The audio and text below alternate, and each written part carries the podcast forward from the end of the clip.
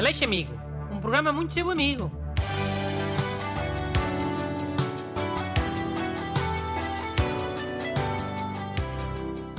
Bom dia. Vamos lá para mais uma edição muito amiga do programa que é muito vosso amigo. Hoje está cá o ajudante Busto, para me ler as cartas a pedir ajuda. Sim, olá, bom dia. Eh, Hoje são duas cartas sobre professores. Hum, está bem, lê lá. A primeira é da ouvinte Bruno Oliveira e diz assim: Excelentíssimo Dr. Bruno Aleixo, tenho um amigo que tem o sotaque muito acentuado do Minho. Diz coisas como felizmente, altamente e quente. O problema é que ele é professor e foi agora dar aulas para Cascais. E tenho receio que esses garotos que falam com as vogais todas fechadas façam bullying com ele. O que posso fazer para o ajudar? Com os melhores cumprimentos, Bruno Oliveira. Oh, os garotos vão fazer sempre pouco dos professores, não é? Se não for pelo sotaque, é por outra porcaria qualquer. O nariz, os sapatos, o aftershave, o hálito da café. O amigo da Bruna que seja descansado. Essa garotada vai fazer mesmo sobre ele na mesma. Tenha sotaque do Minho ou outro qualquer. Hum, mas então é só isso? A tua ajuda? Costumas ser sempre tão ativo quando o assunto é sotaques? Pá, é claro que também aconselho o, o amigo minhoto da, da Bruna a deixar estar o sotaque. Sotaque é liberdade, carago. Todos os sítios têm sotaque. O problema é haver sítios que acham que não têm sotaque.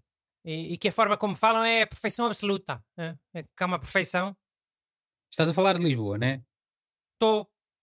Há mais sítios que acham que não têm sotaque. ma- Mas Lisboa é que domina os sotaques nas televisões e nas rádios e nos filmes. E vai o minhoto para Lisboa e se quiser participar na televisão ou no rádio ou nos filmes tem, tem que falar logo a Lisboeta. Senão quilha-se. Certo. Então, mas eh, não achas que até podia ser boa ideia o amigo da Bruna, não sei, moderar um bocadinho o sotaque? Mau. Também tu, Busto. Aí nessa cantiga. Não tem nada que moderar sotaque nenhum.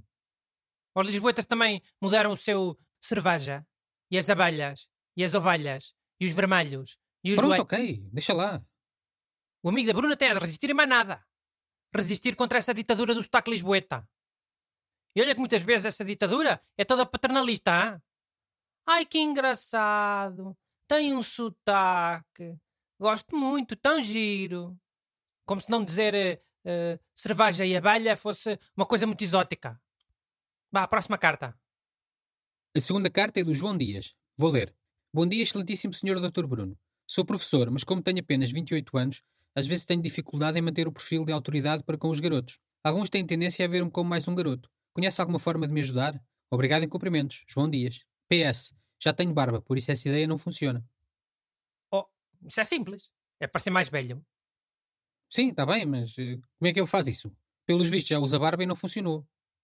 Sim, a barba já não funciona. Agora qualquer garoto tem barba, mesmo que seja toda mal semeada, eles deixam crescer na mesma. Mas pronto, há coisas que ainda devem funcionar. Por exemplo, usar um relógio. Daqueles grandes com ponteiros. E ver as horas nessa cebola, sempre. Nunca ser no telemóvel. Hum, Sim, isso pode ajudar. Agora toda a gente vê as horas no telemóvel. Mas e o telemóvel? O o João pode ter telemóvel sequer? Pode. Um telemóvel com o toque original e muito alto. E o João tem que tocar no ecrã só com o dedo. Preferência com o indicador. Então e a roupa? A roupa costuma ser uma das coisas mais imediatas para, para parecer mais velho. Sim, a roupa é importante. Se calhar o João vai dar aulas de t-shirt, aquelas t-shirts com trocadilhos para rir, pois admira-se de ser tratado como um garoto. Pois, mas eh, então recomendam-se roupas mais formais. Claro, camisa, casaco de tecido, nada de quispos. Calças de tecido também e, sempre possível, gola alta. Olha, camisa com camisola de gola alta por baixo. Ficas logo um professor de secundário com 55 anos, para aí. Ok, eh, pronto, ficam então as recomendações. Calmex que ainda não acabei.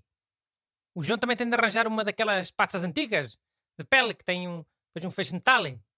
Tem já toda coçada para levar os papéis. Pode ir para lá de mochila. Ok, já está? Não sei. No princípio não, deixa pensar.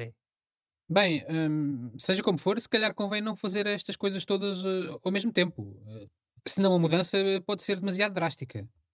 Hum? Sim, é para ir fazendo, ó João. A ideia é parecer que envelheceste 30 anos em 3 meses, ou... não é para de um dia para o outro. Assim é que os alunos deixam de vir ter contigo e chamar-te man e a cumprimentar-te à surfista, que, que é o que deve acontecer agora.